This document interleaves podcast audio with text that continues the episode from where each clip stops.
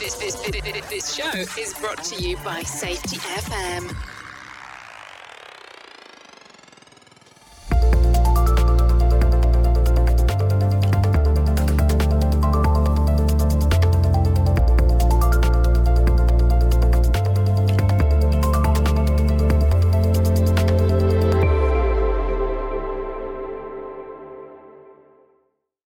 On the second anniversary of publishing our book, The Practice of Learning Teams, I thought I would share with you a little bit of a chapter from our third book coming out in 2023.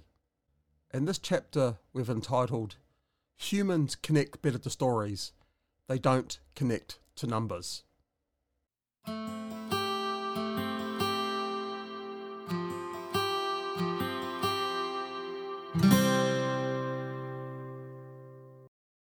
It has been two years since my colleagues Glynis McCarthy, Brent Robinson, myself, with Dr. Todd Conklin, published the book The Practice of Learning Teams. The premise of the book was straightforward to help support the community to move from the what and the why of HOP and learning teams to the how and the when, and to broaden the appeal of learning teams into the mainstream market. The book was published on the amazing work of Todd Conklin and his original body of work on learning teams, published in 2016 in the book An Applied Approach to Operational Learning. In that 2016 book, the wider safety community was introduced to the term learning teams and its core concepts and approach. The rise in popularity of learning teams has surprised me. And you know when something becomes popular, because commercial organisations will use the name learning teams to badge or push their own concepts, publish content about learning teams, and rewrite history by making claims to its origins from other concepts. Or simply state that learning teams are great, but. And for me, but means that learning teams aren't good, but my version is much better. The term learning teams was not a common term or language used in safety, quality, or operational excellence prior to Dr. Todd Conklin's work. It has become popular because the core concepts, approach, and principles make sense to both the organisations and their people who do the work every day. In our 2020 book, The Practice of Learning Teams, we defined the five principles of learning teams and we introduced the concept of the three learning team modes being event learning teams, management of change learning teams, and everyday learning teams. We also distinguished the difference between operational learning, organisational learning, and worker learning. We followed up in more detail the concept of everyday learning teams in the 2021 book Learning from Everyday Work with myself, Brent Robinson, Jeffrey Lyth, and Dr. Todd Conklin. In the second book, we explored in more detail how workers and work groups could apply self guided principles of learning teams to build organisational intelligence, to identify weak signals, patterns, and clusters of normal everyday work, and how workers and work groups could self improve through the power of critical evaluation and critical thinking. And then to use learning teams to target learning and deeper understanding from those trending weak signals from those worker insights. Throughout my journey with learning teams, there has been a consistent pattern and theme from those that participate in a learning team and how the organisation learns from the output of learning team. It is simply put as humans connect better to stories, they don't connect to numbers. This was highlighted to me during the COVID 19 pandemic. In the early days of the pandemic, we were all dealing with high levels of uncertainty. We were bombarded every day with case numbers and data about so many infections, so many hospitalisations, and so many deaths. Governments around the world wanted people to implement risk management practices to eliminate or minimise the spread and exposure of COVID 19 to family, community, and work colleagues. As the virus mutated into more aggressive and deadlier variants, and people's appetite for elimination and minimisation waned, I observed a change in the communication strategy. News and media were no longer just publishing the numbers, they were also telling stories of those succumbing to the virus and the impact on family and community. Simply put, they were providing the context for learning. I observed the change in people's appetite for risk. They became more compliant, or there was a rise of those who became more disenfranchised. Regardless of the extremes of those outliers, this approach worked for the mainstream group. My learning from this was very simple. If you can't identify with the people it's affecting, you won't identify with it at all. I also observed a change. As the Omicron strain took hold, in those countries who had followed an aggressive elimination strategy, then moved to a minimisation strategy, or what I call living with the effect and impact of COVID 19 across family, community, and industry, those stories of the impact on people became few and far between. It was simply the numbers being reported. By removing the stories and just showing the numbers, fewer people identified with the losses, unless you were directly connected to that loss. And sadly, as people, we just kept carrying on. This simply emphasized my earlier learning that humans connect better to stories, they don't connect to numbers. When we think about learning teams, we think about the power that storytelling can have. Storytelling can lead to learning, and those learnings can lead to improvements. Remembering what workers learn and what the organization learns can be very different. For example, when I engage with organization about using learning teams to learn from an adverse event, I describe learning in this way. The opportunity for learning is presented by the better understanding the variability and adaptation that exists between work as imagined, being how the organisation believes safe work is done every day, normal everyday work, which is how workers function within the system to get their work done successfully every day, and then work on the day of the event, which was how work was being performed leading up to, during, and after the event. In a learning team, we don't hold work as imagined as the one true way or the one right way to do work.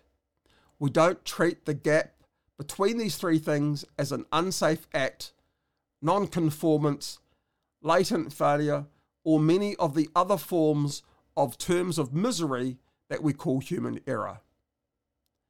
If we were to treat work as imagined as the one true way or the one right way to do work, we are looking down at the worker through the system lens and placing the worker into focus, creating a deficit model which impacts on engagement, participation, and representation and learning for those that actually face the risk every day.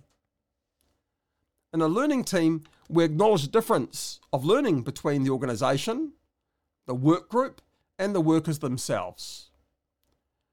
The organisation learns from better understanding the three parts of that triangle being work as imagined, normal everyday work, and work on the day of the event. And this is when people share their stories about normal everyday work. Workers in work group learn from better understanding only the two parts of the triangle. Their learning comes from the difference between normal everyday work and work on the day of the event. Whether the learning team is for an event learning or a management of change learning, or simply better understanding this gap, it is the place where operational learning becomes visible and transparent. And this gap can be an opportunity or a threat or potentially both. An opportunity could be, for example, removing waste from the system of controls, mitigations, or defences that serve no purpose or are redundant to a process. An opportunity could be identifying the presence of a new hazard or access to a danger zone due to a work change.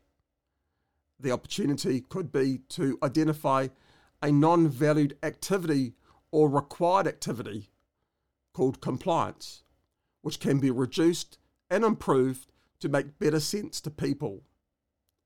A threat could be, for example, a change in a process that is seen as being more efficient or effective by a work group, but introduces a new risk or knock on effect that was not visible or present before, and the work group had no prior knowledge or understanding. A threat could also be a change in a process by the organisation or third party which exposes workers to a new or unknown hazardous situation. Or the threat could be the introduction of new plant, material, or process that is higher in the potential consequence than the one it replaced. How the organisation responds to these opportunities and threats really matters because that response sets the cultural tone of risk appetite across workers and work groups. This all leads to the big question how do we do this in everyday work where we don't have the capacity or capability of conducting a traditional learning team, and more importantly, not use an intervention based approach where the organisation leads and worker follow? If workers face the risk and the gap, why can't workers lead that storytelling and learning opportunity? We believe that an approach to this is a self guided facilitation that allows the workers to get together to reflect on the presence of organisational defences, critical steps, critical controls, and worker defences of what they rely on when dealing and particularly a dynamic risk environment which has the potential to cause a life changing event, or as Todd would say, a sticky, stuff that can kill you. The four phases of the self guided facilitation are one, to recall their current state of knowledge, two, to reflect on those past experiences using the four Ds of dumb, different, difficult, or dangerous. The third step is to resonate with that alternative information against a set of organisational factors that explore such things as pressure to perform, factors that impact how work is done, workers' approach dealing with risks, change work factors, action and decision making influences, organisational support of the SAFE systems of work, the role of work planning and preparation, and situational awareness of different potential outcomes.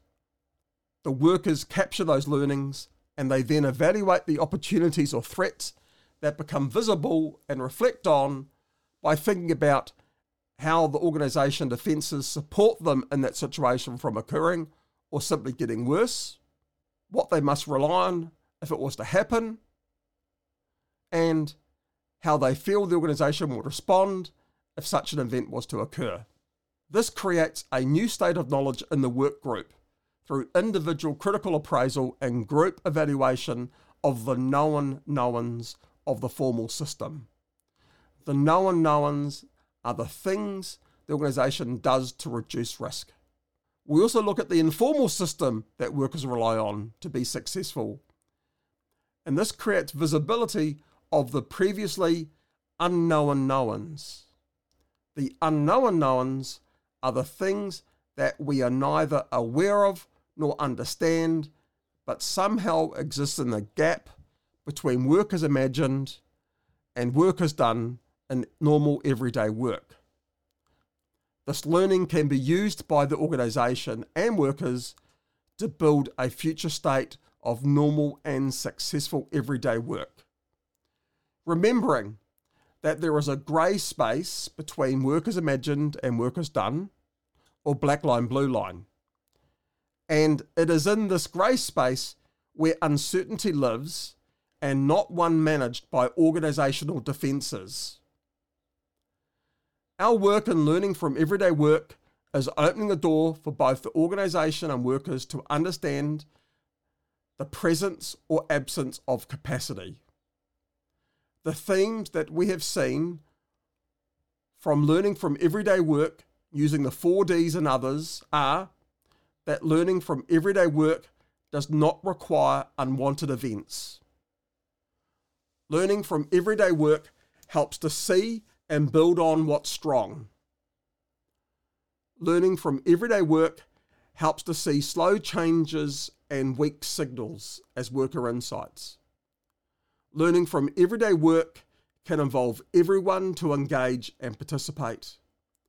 And learning from everyday work helps to improve all aspects of performance and well-being. And by better understanding what is known and unknown, especially for stickies, you can see and understand the weak signals and those emerging blind spots where the potential for death lives. Thank you.